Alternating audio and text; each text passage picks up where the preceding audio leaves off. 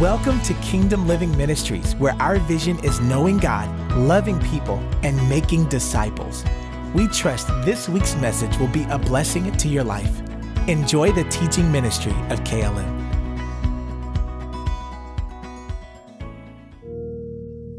Hey, hey, hey, praise the Lord. The Lord is good and his mercy endures forever. Amen. Amen. So I got a couple um, scriptures before we receive our guests. Family, it's not really guest guest, but it's family, his family. Um, thank God for it, right? Amen. So um, Matthew chapter 10, verses 40 through 42, it says, Whoever receives you receives me. Whoever receives me receives him who sent me.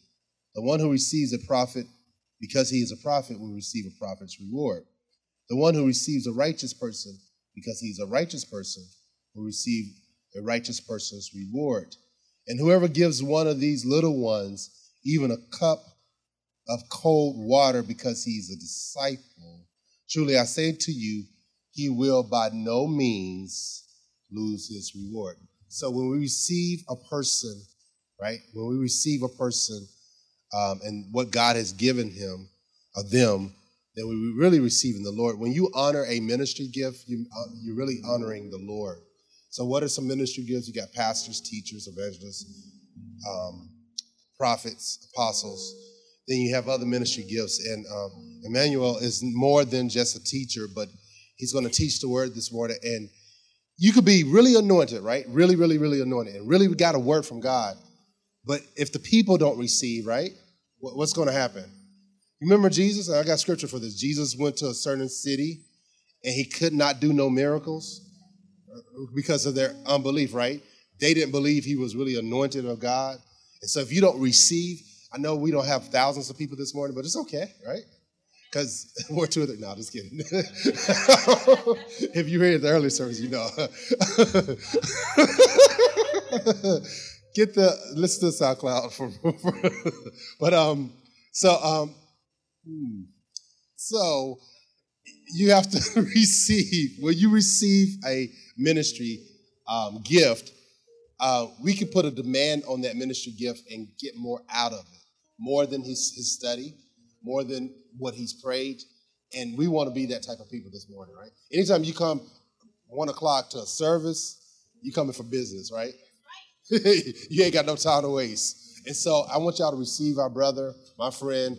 Um, I'm mad that he's leaving in January, but you know the Lord, the Lord gonna get him. And so, and so um, it's not like I call him like, "Yo, can you come preach like tomorrow?" um, I could, but all right, all right. Uh, so this is let's just pray right now to be open to receive. Amen. Father God, I just thank you. Um, lift up your hands. Grant unto your people the spirit of wisdom and revelation and the knowledge of you, that the eyes of their understanding will be enlightened, that they may know what is the hope of your calling what are the riches of the glory of your inheritance in the saints? And what is the immeasurable greatness of your power because they believe? And Father, I pray that you will fill them with the knowledge of your will and all wisdom and spiritual understanding. Father, I thank you for filling them with knowledge that they had not, not working knowledge of God, how to operate in this world, how to live out the kingdom. And Father, we thank you for our brother that, Lord, we will receive this gift from you, Father. We receive him. Say, I receive the gift of God inside Emmanuel. In the name of Jesus. I put a demand on that gift. I've paid fully close attention to what the Lord has to say through him. In Jesus' name, amen.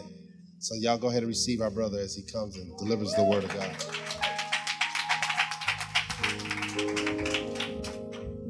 Good afternoon, Kingdom Life, living, Kingdom living, life living, same thing. it's good to be here. Um, it's been an amazing weekend, getting an opportunity to celebrate with our friends. I want to give honor to my wife, Nicole Lambert, of 17 years.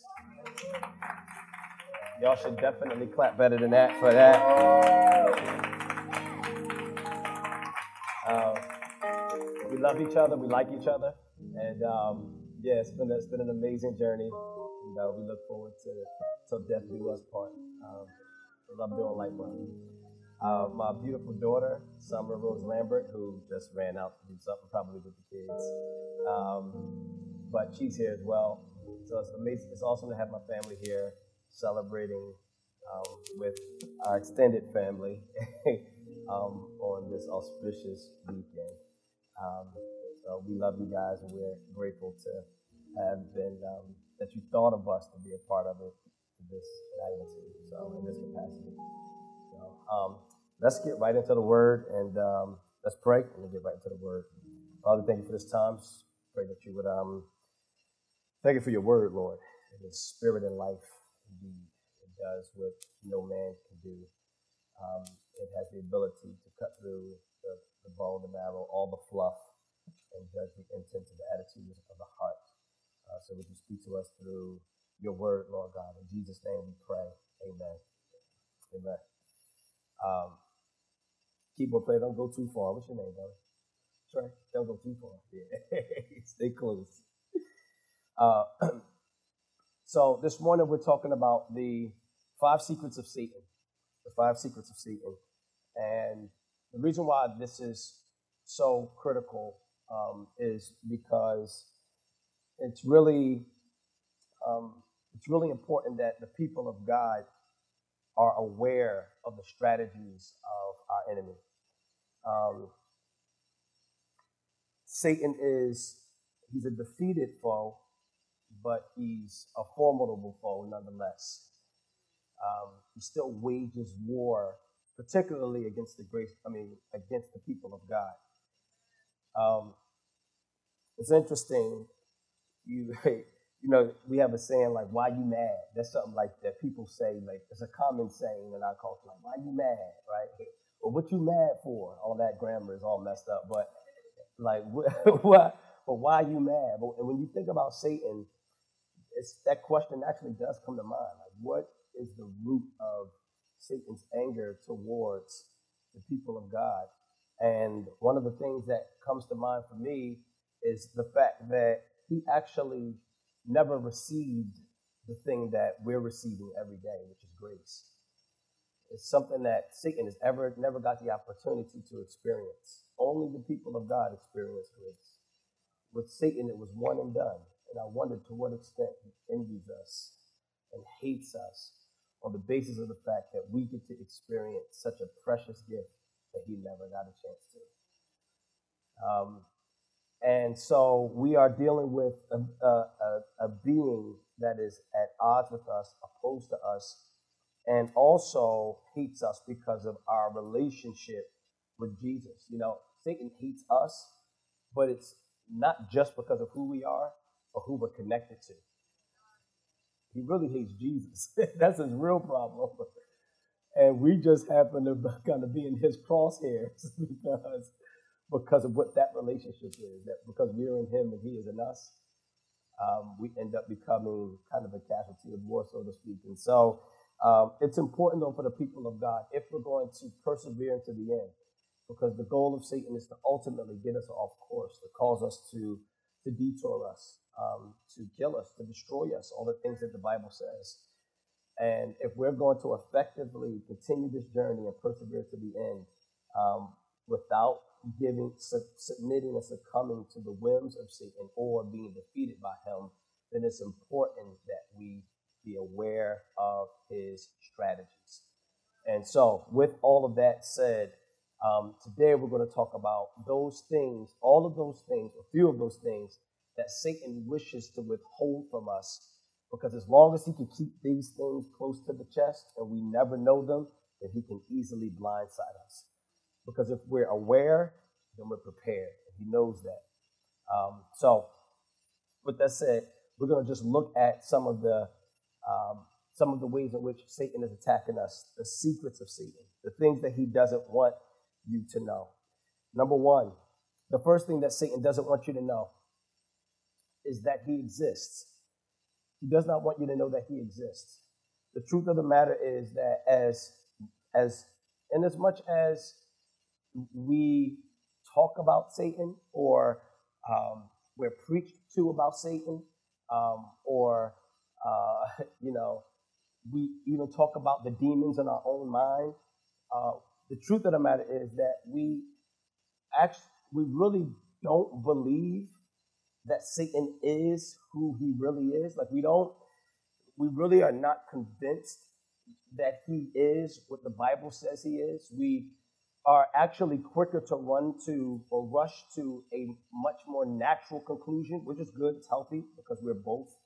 But it's it's it's not it's we make a beeline to stuff happens in our lives. We watch the world get turned upside down. We look at what's going on in politics and everywhere else. We look at what's going on in hip hop. We look at what's going on in entertainment. We watch and we see what what's happening in the movies.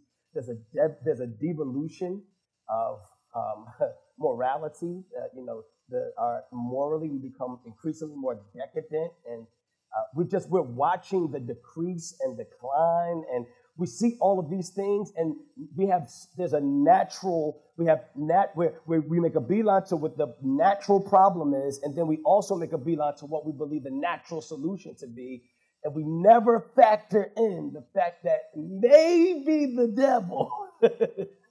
it could I just wonder it might be a small chance that the devil is involved, that the devil is somewhere in the mix, pulling strings, speaking, influencing, looking for more ways to antagonize.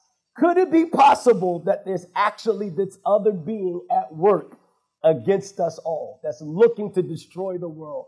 And maybe not every problem has a natural root, but maybe it's supernatural. And so the one thing that Satan wants to convince us of is not just that he doesn't exist. Some of us hear that and it's like, no, I believe that the devil exists, but here's what Satan wants to do. He wants to convince you that the realm in which he exists is not real. So what Satan wants to do is he wants to he wants to um, erode any sense of a supernatural realm. That's what he wants to get at. This is this is where this is where all the this is where things are in the the realm the world of scholarship now right? In the realm of scholarship, what the greatest priority is given to something that's called humanism, or the greatest priority is given to something that's given to science, right? We're all we're we're, we're look we're, we're we're we're losing we're losing that sense of this other realm. Is there really this other realm out there? If you're anything like me, I am a natural born skeptic. I am naturally skeptical. Now I'm not cynical, but I am skeptical because a cynic is a person who, even if they hear the truth and the evidence is un, without a reasonable doubt, they still won't believe it. They still won't embrace it, rather. A skeptic is somebody who they'll doubt, but if you provide them with the evidence, they'll say, oh, okay, I get it. That's me. a cynic is somebody that I don't care what you said. I don't care what you show me. You follow me? I refuse to believe. And so we live in a world, though, of cynicism. We live in a world of unless I can see it, touch it, taste it, hear it, smell it, I will not believe. And I wonder to what degree the church has is being is, is, is embracing this mindset. Where I hear the devil and I think of something else. When you think about how the devil is talked about in our culture, people talk about devil as a metaphor. He has distilled himself down to a metaphor. He has reduced himself in the minds of the culture as a metaphor. The demons in my mind. That's what people say, isn't it? right? The demons in my I'm fighting these demons. All these demons. I'm fighting this demon. I'm fighting this demon of people don't know that alcoholism is actually demonic. but then I think when they say that, when they're saying they're fighting this demon or fighting these demons, it's a metaphor. It just means I'm, I'm dealing with some bad stuff. I'm wrestling with some negative things. They don't really mean the devil. They don't really mean demons. But the Bible gives us a clear description, gives provides for us clear a clear understanding of not just what is in front of us, but what's behind it. So everywhere you look in the scriptures, not everywhere, but many places that you look in the scriptures, you're going to find not just what's in front of you, but what's behind it. So, for example, I need you to turn with me turn with me to um, turn, turn with me to um, let's go here. Let's let's start here. First Timothy. The question is what's behind it, right? It's not what is in front of me, but what's behind it. We keep stopping at what's in front of us. And we don't take the time to try to, we struggle with taking the time, the time to really figure out, is there anything more going on here? 1 Timothy chapter 4, verses 1 through 5. If you got to say, I got it. 1 Timothy 4, chapter 1 through 5. Look what he says here. Now, the Spirit expressly says that in the latter, uh, in later times, some will depart from the faith by devoting themselves, watch this, to deceitful spirits and the teachings of demons. Through the insincerity of liars who consciences, whose consciences are seared, who forbid marriage, require abstinence from foods that God created to be received with thanksgiving by those who believe and know the truth. Look what he says here. He says here, now here, he, the, the context here is people who are basically coming, invading the church with false religious ideas. That's what he's talking about here. He says there's some people that are going to come he, come into the church and pull others, pull Christians away. Watch this through the uh, watch this. It says uh, forbidding marriage, requiring abstinence from food, sounds like Islam and Hebrew Israelism and all of that. Basically, go back to the law, forbidding marriage. Don't eat these foods. Eat this. Don't eat that. Wear this. Don't wear that. That God, he says, the stuff that God created to be received with thanksgiving. They'll say to you, no, no, no, no, no. Don't eat that. Don't drink that. Don't touch that. Don't taste that. Don't go here. Don't go there. Don't wear this. Don't. He says, these people, we just see these people. That's it. We see the people. We hear the doctrines. We hear the teachings. Paul the apostle says there's actually something else going on here though. He starts off now, the Spirit expressly says that in the latter days, some will depart from the faith by devoting themselves to the deceitful spirits and teachings of demons. Now, this here's what's interesting. What they're teaching is called asceticism. Asceticism is really the asceticism is really um, it's, it's really legalism. In other words, it's, it's, it's, it's, it's the stuff that it's the stuff that makes you appear to be pious. So when you think about people of other faiths, one of the things that's attractive about them is how they appear to be pious. It's the appearance of piety. That's why the Bible, that's why Paul the apostle says that he says, he says they have the they have the form of godliness. That's what draws you in. It's a form of godliness. It's the, impre- it's the impression of godliness. But they deny the power thereof. Here, Paul the Apostle is saying some will be drawn away and seduced by spirits and the teachings of demons. So when you hear this stuff, when you hear these false religions, when you hear false, when you hear false religious teaching, we can't just chalk it up as something that is natural. We have to understand there's more to it. And the reason why that's important is because then you know how to fight. See, you don't know how to fight if you just think this just, oh, that's just Islam. Oh, that's just my daughter. She just converted to Islam. Oh, that's just my niece. She, he just, I mean, that's my nephew. He just, he just, just uh, converted to Hebrew Israelism or that's just my, and he just, we, we, see, we, we don't know how to fight that though. We don't know, we don't know to fight that in the spirit because we don't see that as happening in the spirit. But the Bible says this is the teaching of demons. Also in the book of James, because this is asceticism. But then there's, a, there's another, there's something else called lasciviousness, which is basically I can believe the right thing, but behave the wrong way and be okay. That's what's happening in the book of James.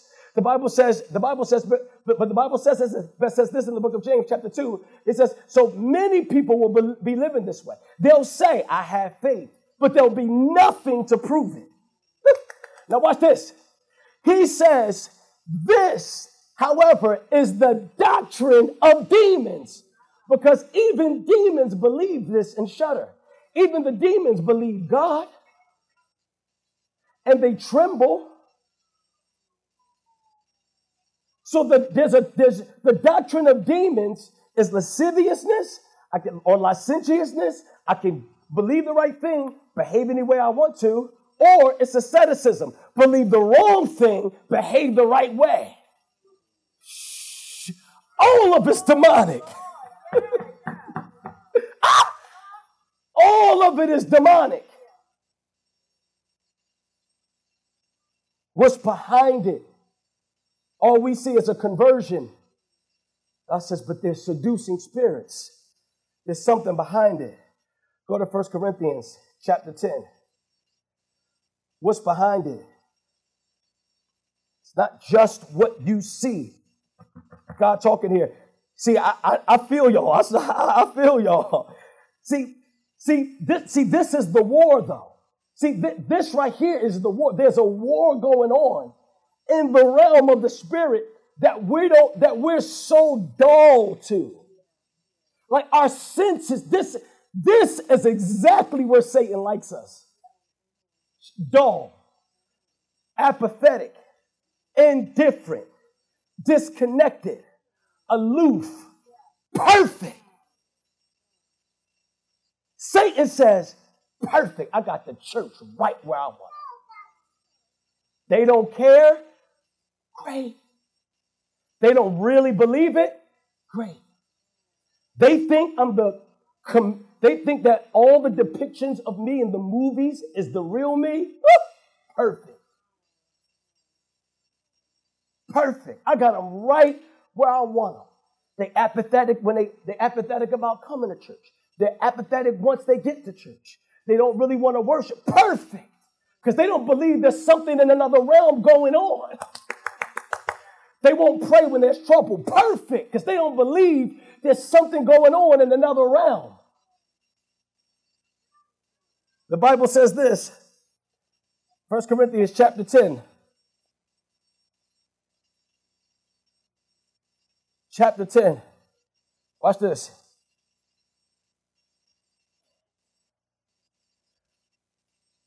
Verse 19. What do I apply then? Woo, watch this.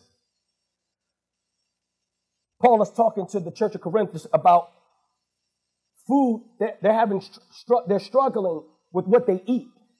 Because remember, people are coming along, don't eat this, do eat that. That's like a big thing. But on what basis? Well, don't eat this based on the fact that it was once offered to a pagan god. So it's got soiled roots, it's got a sully origin, right? I heard that about rap all my life. Like, don't be a Christian rapper. How can you be a Christian rapper look at its roots? Look at its origin. And if that if we lived that way, we wouldn't even be in America. if we looking at stuff's origin. but here he said, but, but here the apostle Paul is wrestling with the Corinthian church, trying to free them up in one sense, and then put put bumpers and boundaries and a, raise a level of certain a certain level of sensitivity amongst them because some of them are just eating casually. Like, I know I'm offending you by what I'm eating. You just came out of Islam and I'm in, you come into my house and I'm cooking up a good pork chop, and you, but you still have that sensitivity. So, but, and I'm just like, yeah, but you know you're free, right? You know you ain't got it. And I keep going. Well, Paul the Apostle is like, no, no, no, no. You have to be sensitive to that person that they have a weaker conscience. So you have to be, you don't want to be a stumbling block to them. Just do, do something, do steak instead of pork chops for now until their conscience is clear in that particular area. Not that they're right. It's just that their conscience bothers them about it. Woo! And you as a believer have a responsibility to be sensitive to what's bothering them, what's troubling them. So, so just set your, wave your right, take, concede your right to be right, concede your right to do what you know you have the liberty to do for the sake of your brother. Paul the Apostle is trying to help them to learn how to be sensitive to each other's convictions. But, but at the same time, he wants to still be clear theologically. Because he goes on to say, the truth of the matter is, there's nothing wrong with the pork chop. Even if it was out, uh, uh, even if it was offered up to an idol, He says, There's nothing wrong with the pork chop. Whatever God calls clean, don't you call unclean. The whole thing, it's, it's perfectly fine, right? So Paul is basically, he's trying to help them through this tension, right? So here he is. He said, verse 9, he say, right, verse 19, he says, Well, what do I imply then? Am I implying that food offered to idols is anything? Right? Or that an idol is anything? No. He says, No. What I'm implying, uh, he said, I imply that what pagans sacrifice, they offer to demons and not to God. I do not want you to be participants with demons. What this? You cannot drink the cup of the Lord and the cup of demons. You cannot partake of the table of the Lord and the table of demons. Look at what he's saying here. He's what Paul is getting at is this. For you, it's just a idol. Oh my God. You think it's just an idol. It's not just an idol. What's behind the idol is what's really going on. See, Paul is getting behind it. He's like, the big deal is not this wooden statue that was carved. That's not the big deal. We keep making big deals about stuff that, that's not. that ain't the big deal. The big deal is what's behind it. The big deal is the demons, the spiritual thing that's happening behind it. Listen, watch this. And watch this. there were ceremonies that were performed. The ancients would perform these rituals, right? They, they, were, they were called the opening of the mouth. the opening of, of the mouth was a ritual. There were three stages of these rituals. Whenever they would, oh, I, I get over, I'm sorry, y'all. Listen, because, because here's the thing when, when, listen, I used to struggle with this though, because I'm like, but what's the big thing? How could they just bow down and worship wooden? Because I've seen this for myself. I've been, but by God's grace, I've been all over this entire world. I've seen this. I've seen these idols. I've seen real life carved statues wood that people pray to and people purchase to sit in their houses on a shelf. I've seen this with my own eyes, but I'm still baffled. I'm still baffled by it. I'm still confused. But this cleared a lot of things up for me, especially with regards to how idols were worshiped then. Because those the idols that were worshiped then, they would they would have to be processed through a ritual. The ritual is called the opening of the mouth.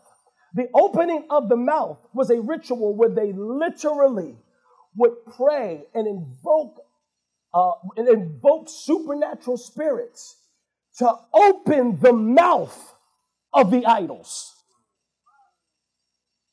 to bring life oh my god to breathe life into these idols because they thought that if their mouths were because once their mouths opened that was an indication my god is alive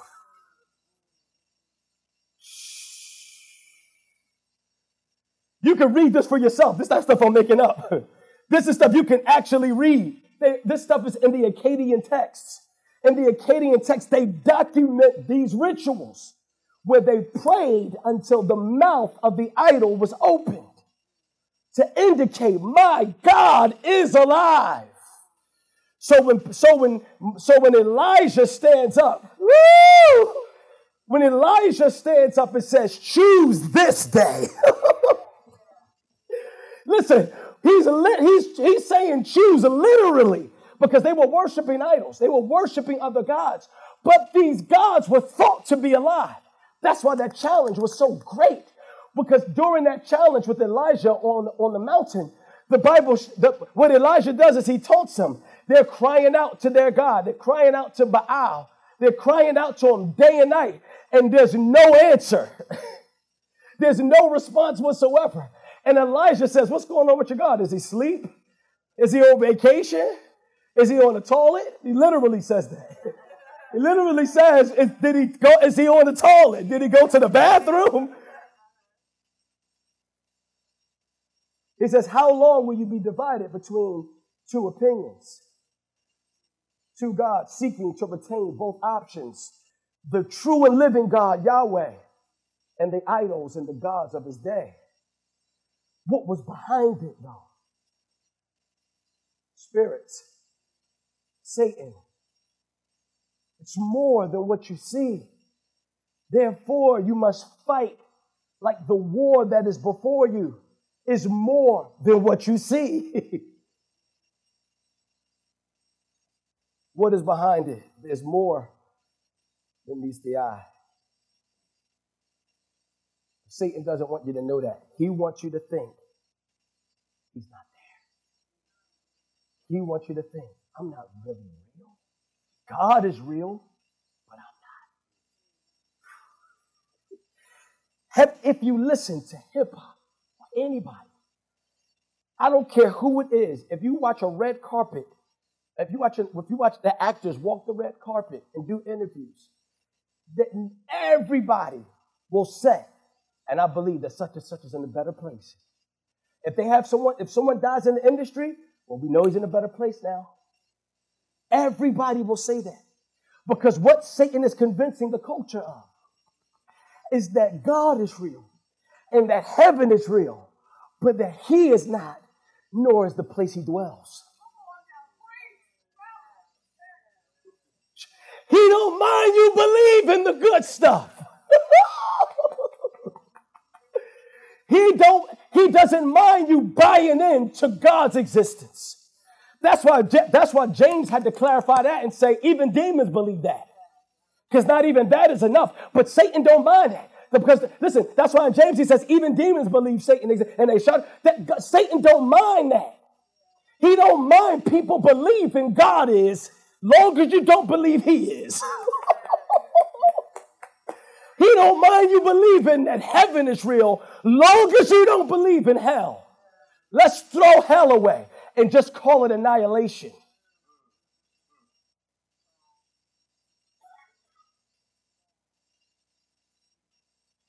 If he can continue to convince us that he is not,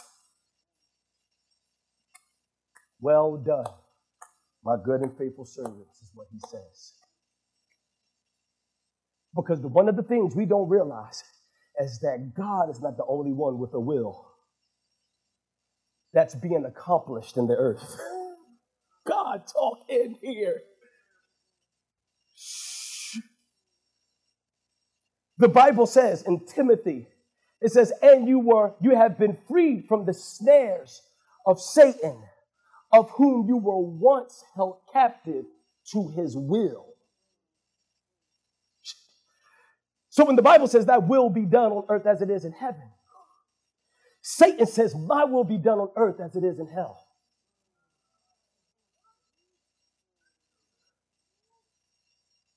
So Satan, so the Bible says in Ephesians chapter 2, and the spirit of this age, referring to Satan, is at work in the sons of disobedience. His will, God taught, his will is being done on earth as it is in hell.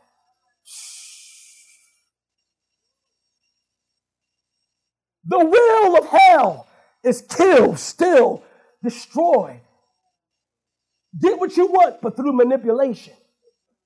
That's the will of hell. Rise to the top by any means necessary. That's the will of hell. Shh. You need money, strip. That's the will of hell. My will be done on earth as it is in hell, is what the devil says. And if we are not aware, we will not be prepared to fight this war waged against the world and the people of God.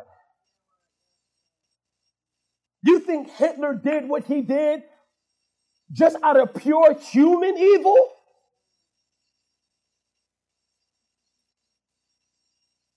You think he exterminated strategically causing them to think they were going one place, getting showers, when they were getting killed, exterminated? You think that was pure, just pure human? I'm not saying the heart is not that wicked. I'm saying that I am certain, especially in light of the fact of who he was annihilating.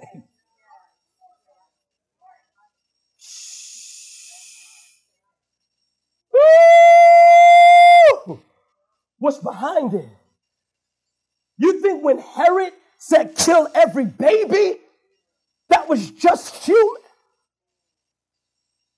The Bible says in Revelation chapter 12. Go there, go there, let's go. Let's go, Revelation 12. Let's go. When you got to say, I got it, and say it loud. Y'all quiet. That's still quiet. That's, that's still that's still quiet. Watch this. Watch this. Now watch this. See, see, when see when remember what Herod wanted to do when Jesus was born. Remember, he knew this king was here. Remember, he knew that this king was coming. He didn't like that.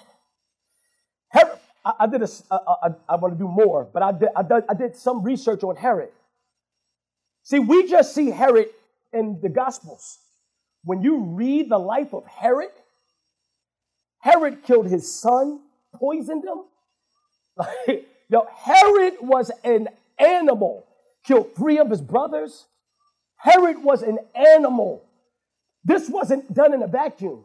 When he said kill all the babies, that wasn't new to the people around him.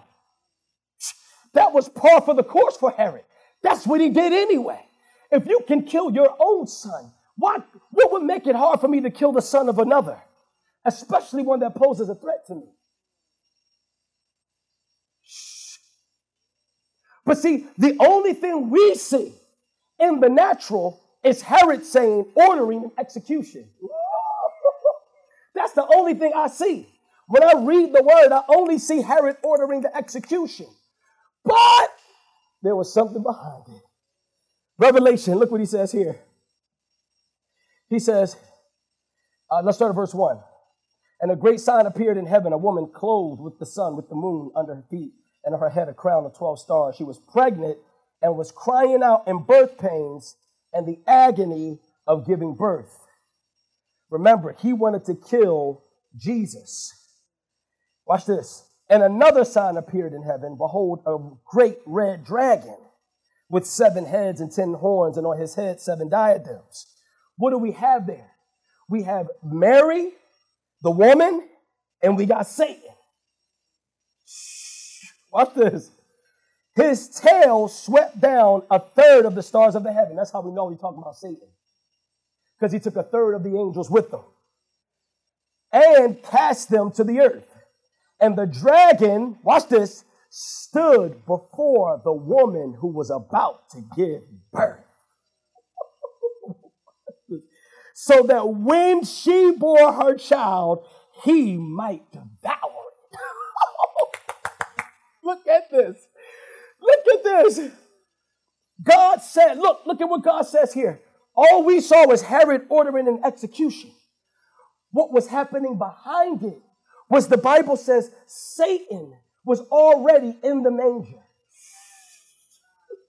waiting for him to be born to devour him. She says, verse 5 Then she gave birth to a male child, one who is to rule all the nations with a rod of iron. But her child was caught up to God and to his throne. God preserved him. Oh my God. God preserved him. Behind the execution was a satanic order.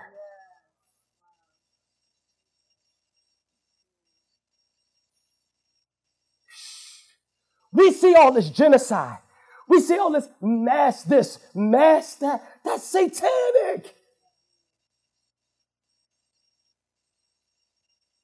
People of God, if we do not take this serious, that's including me. Because what happens is we become numb to the news.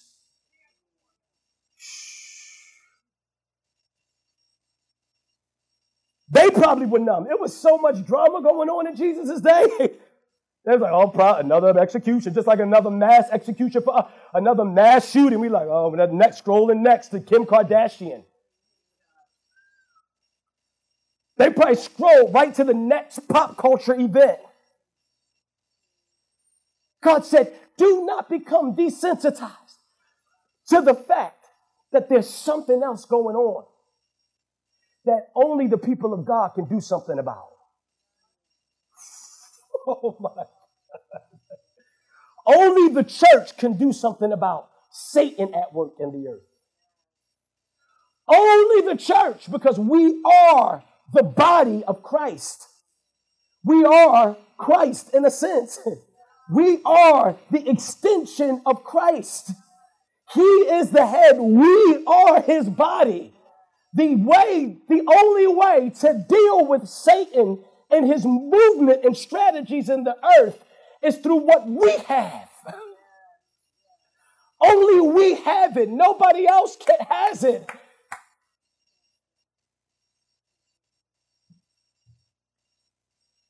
There's more than what, meets the eye. There's more than what meets the eye. It's not just what you see. So Satan doesn't want you to know that he exists. That's one. Two, I won't get through all five. He doesn't want you to know how he gains access. Two ways that Satan gains access. He gains access through entry points and unguarded absorption. He gains access through entry points and unguarded absorption. He gains access through entry points. I told this at the earlier service. you know, we had an issue with, we normally just have an issue with the mouse. I guess as everyone does, right? Everybody has a mouse or two that comes into the house at some point. Doesn't mean your house is dirty, just means you got mice. That's it. they show up, they're no respecter of person, of class, or they just show up. Well, we just thought it was a kind of a normal situation. Like we thought it was going to be a typical mouse situation. So when we saw the mouse, we just did what we would normally do. We went to Home Depot, we got our traps, and uh, you know, we put the traps down. We caught one mouse. We thought it was a victory. Well, it turns out we saw another one. Okay, cool. That happens, right? So we go out, we get another trap, boom.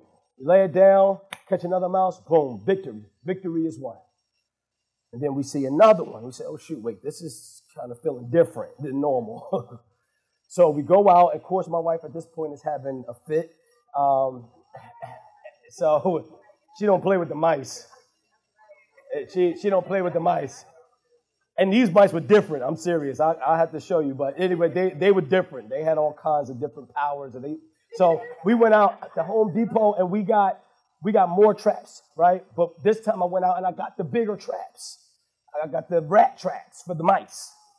And so we laid the rat traps down, woke up the next morning, and by this point, I'm starting to like, you know, quarantine the room. Like, I got to quarantine the room, tell nobody to go in there because my wife wants she wants to make sure the mice are gone. So I have to like really set the room up. Like it's like like I have to go, I have to like I got to get like special equipment to make sure that the mice go to one room. Like we set them up real good. Like we put all the food on the floor in one room. So they congregate in that room. We put traps in the middle in like a V shape and then put them around the borders of the wall. And then we get the poison and put that. So I, I gotta, you know, so uh, we did all of that. Ken woke up the next morning. On the one trap, there were four mice. So wait, uh, whoa. so what we realized is that a mama made it into the house and had babies. And them babies was everywhere. they started jumping out the stove. They, I mean, it was like ratatouille in there. Like I'm, I promise you, like they these mice, were, it was an infestation. I mean, they was doing tricks. I'm not, I'm not exaggerating. Like they was, no, for real, like they was running to the trap and jumping up. We was like, we never seen this before. One jumped the broom. Like if we had seen stuff we had never seen before. So I, so I had to end up, so I had to end up calling an expert in. So I called an expert in, and the experts, the first thing that he said to me was, it's not enough to set traps. I'm like, what you mean? That's what we do when you have mice. You set traps. right, that's pretty clear, isn't it? he says, no, that's actually not enough. The only way to stop this is to seal up their entry points. And I thought to myself, man, that's a crazy concept, isn't it? How much sense does that make?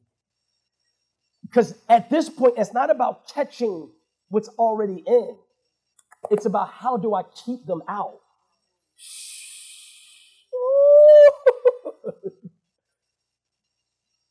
How do I keep the mice out for the future? That's the biggest question, isn't it? And what I didn't realize, because at that point the, the exterminator started going around the entire house, finding all, I would have never looked for those cracks. I would have never looked for all the cracks in the floor, on the sideboard, outside, in the garage. I mean, he was looking for nests. He was finding stuff in the ceiling. He was by the heaters, pulling off the covers. I mean, I would have never looked all of these places. I would have never thought to look for the entry points in all the places that he did. This is why we need God. Because there's no way we can even know what all of our entry points without, uh, without God. We don't know what all our entry points are without God. So he did that. He sealed off the entry points we did not have a problem from that day forward because it kept them out. Satan looks for your access points. He, you, one thing you have to understand about Satan is although there's a general framework, lust of the flesh, lust of the eyes, pride of life, he still customizes his temptations they're still tailored to who you are.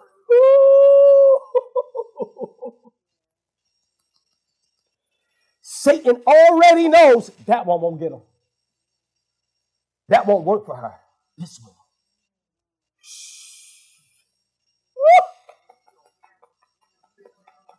Not that one. This one.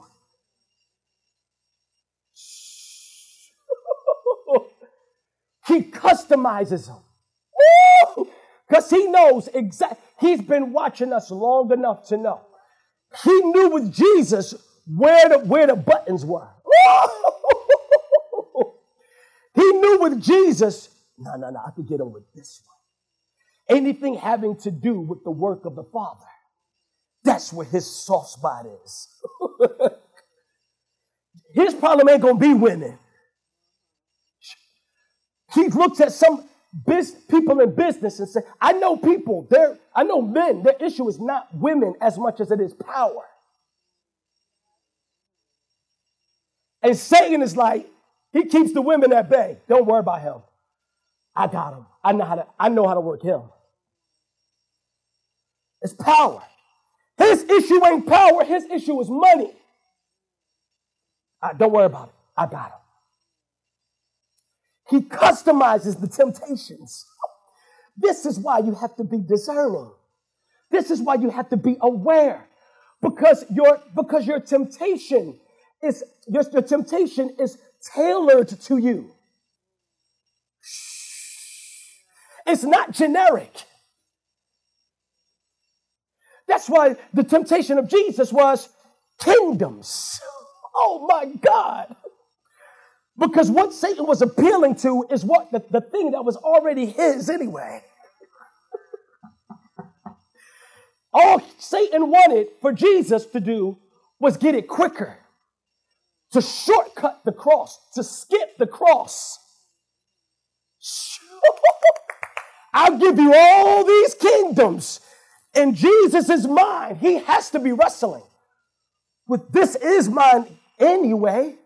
The Father did tell me, in his humanity, of course, the Father did tell me this was mine anyway.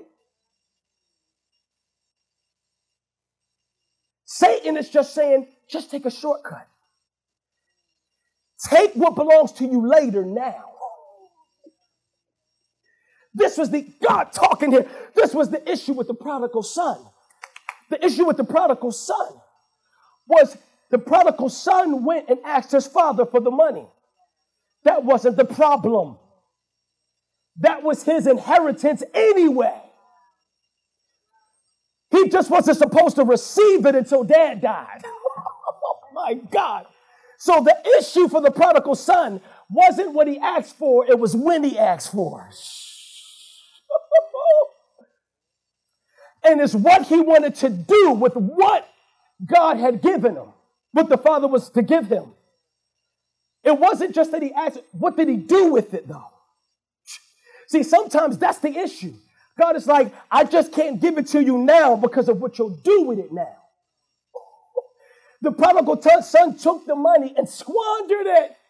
Had he waited until his father died, he would have had the character, to, he would have had the fortitude to know, he would have known exactly what to do with what had been given. oh my God. But he couldn't and he didn't because he got it prematurely. Satan knew with Jesus, let me appeal to the thing that already belongs to him. I just want him to get it quicker. If he gets it quicker, there's no cross. And if there's no cross, there's no redemption for us.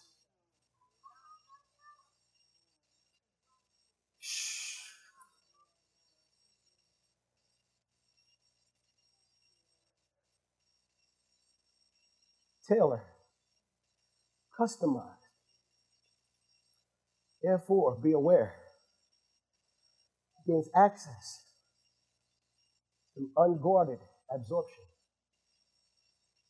and unforgiveness. I'm going to go to the second one because I did unforgiveness earlier now. I'm going to press to do the second one. Satan,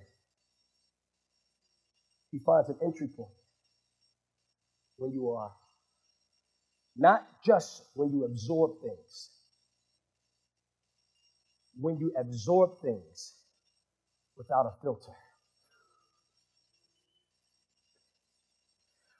Unguarded absorption is his access point.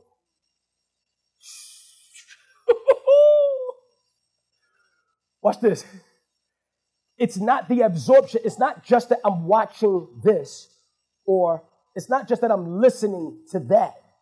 It's that I'm listening to it without a guard.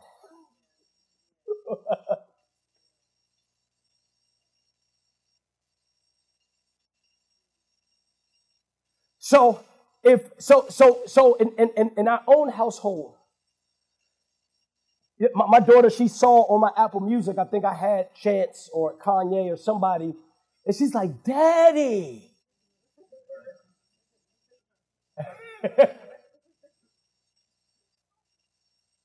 she's like daddy you're, you listen, you're listening to Chance the Rapper? And of course, I have to explain to her. I try to parse it as best I can for her.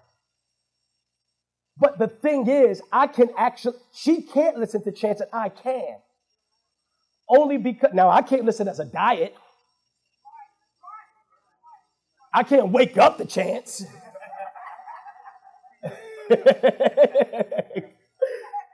You, you know what I'm saying? But I can listen to Chance, and she can't because she doesn't have the same guardrails as I do. She doesn't have the same bumpers as I do. She doesn't filter it the same way that I do.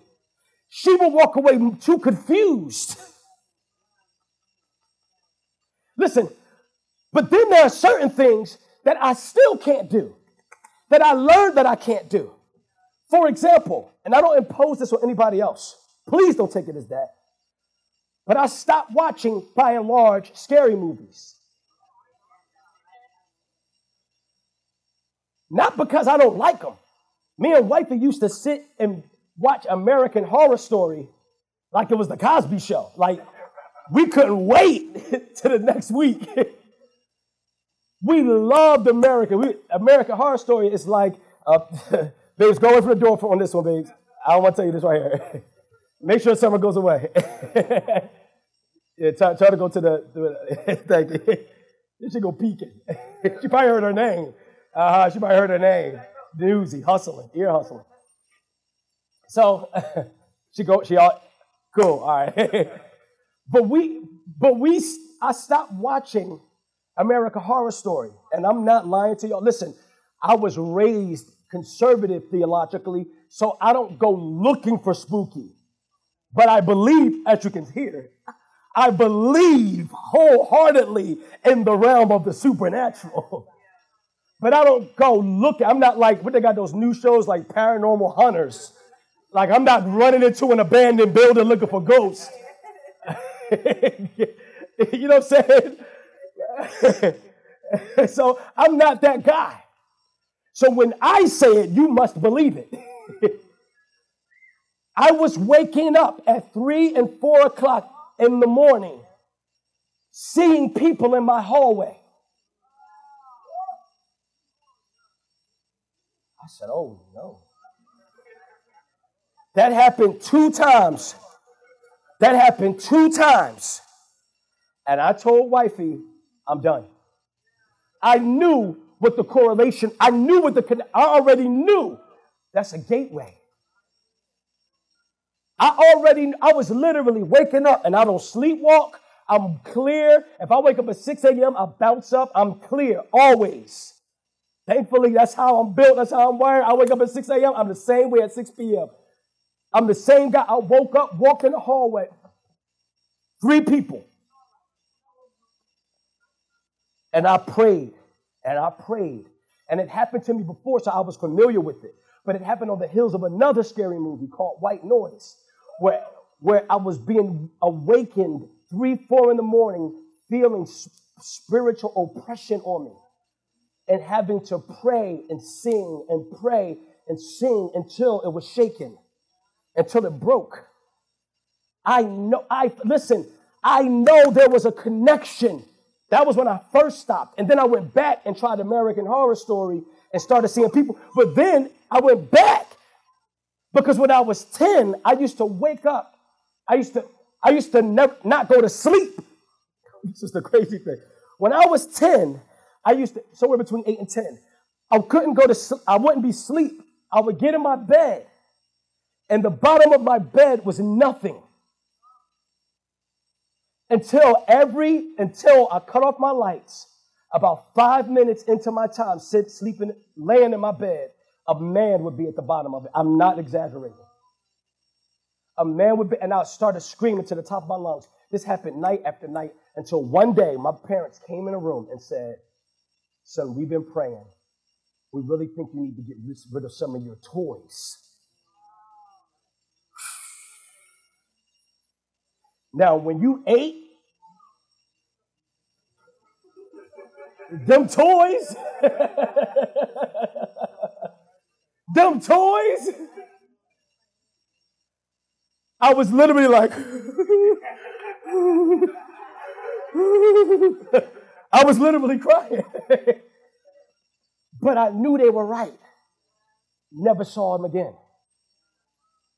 There was a chorus because the toys that I was playing with were based on cartoons that were satanic.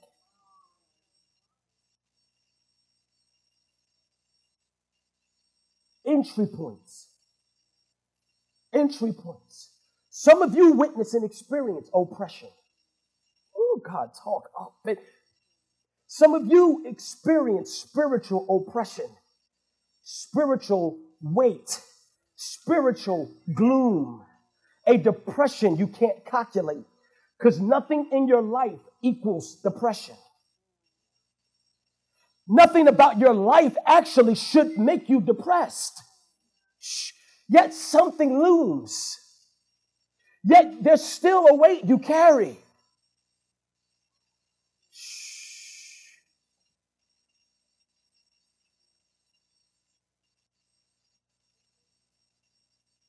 I guarantee you, you've opened the door somewhere. Jesus talking here. Somewhere you've opened the door. Watching illicit activities, that begins with a P and ends with an N. You've opened the door. Because the Bible says that those are actually idols. Bible says that money, the Bible says that money can be an idol. Colossians chapter 3, read it for yourself. We read earlier what's behind idols? Demons. The Bible says sex can be an idol. Colossians 3. The Bible says, in all of these things, it says, it says money, uh, sex, three more things that I can't think of. It says, and these things are idols. We read in, in 1 Corinthians chapter 10, Paul says it's not the idol, it's the demon that's behind the idol. We try to shake the thing. And we wonder why once we shake it, it comes back seven times worse. That's because we shook the thing, but not the thing that motivated or inspired the thing. What's behind it? We shook the thing, but not say the satanic influence or inspiration behind the thing. Why can't I stay free? Because you shook it, but not him.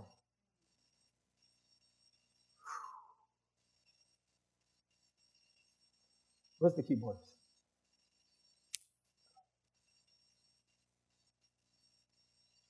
Unguarded absorption. God says, and above all else, guard your heart. For out of it flows the issues of life. Paul the Apostle says in Ephesians 6, Therefore, put on the full, or the breastplate of righteousness, which will guard your heart.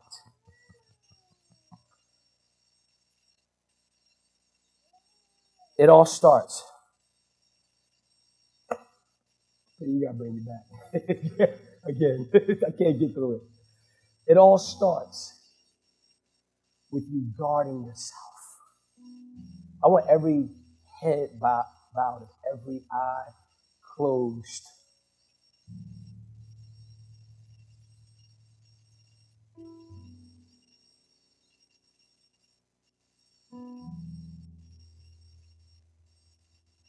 If you are in this room and you are dealing with satanic oppression, nobody's watching, do me a favor and.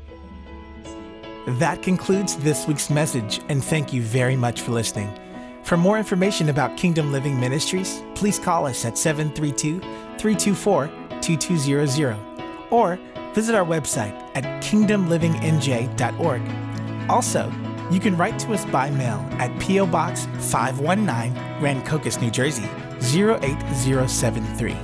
And lastly, if you would like to partner with this ministry through your prayers or financial support, contact us via email at partners at kingdomlivingnj.org.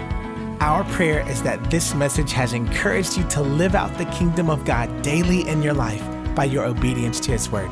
God bless you.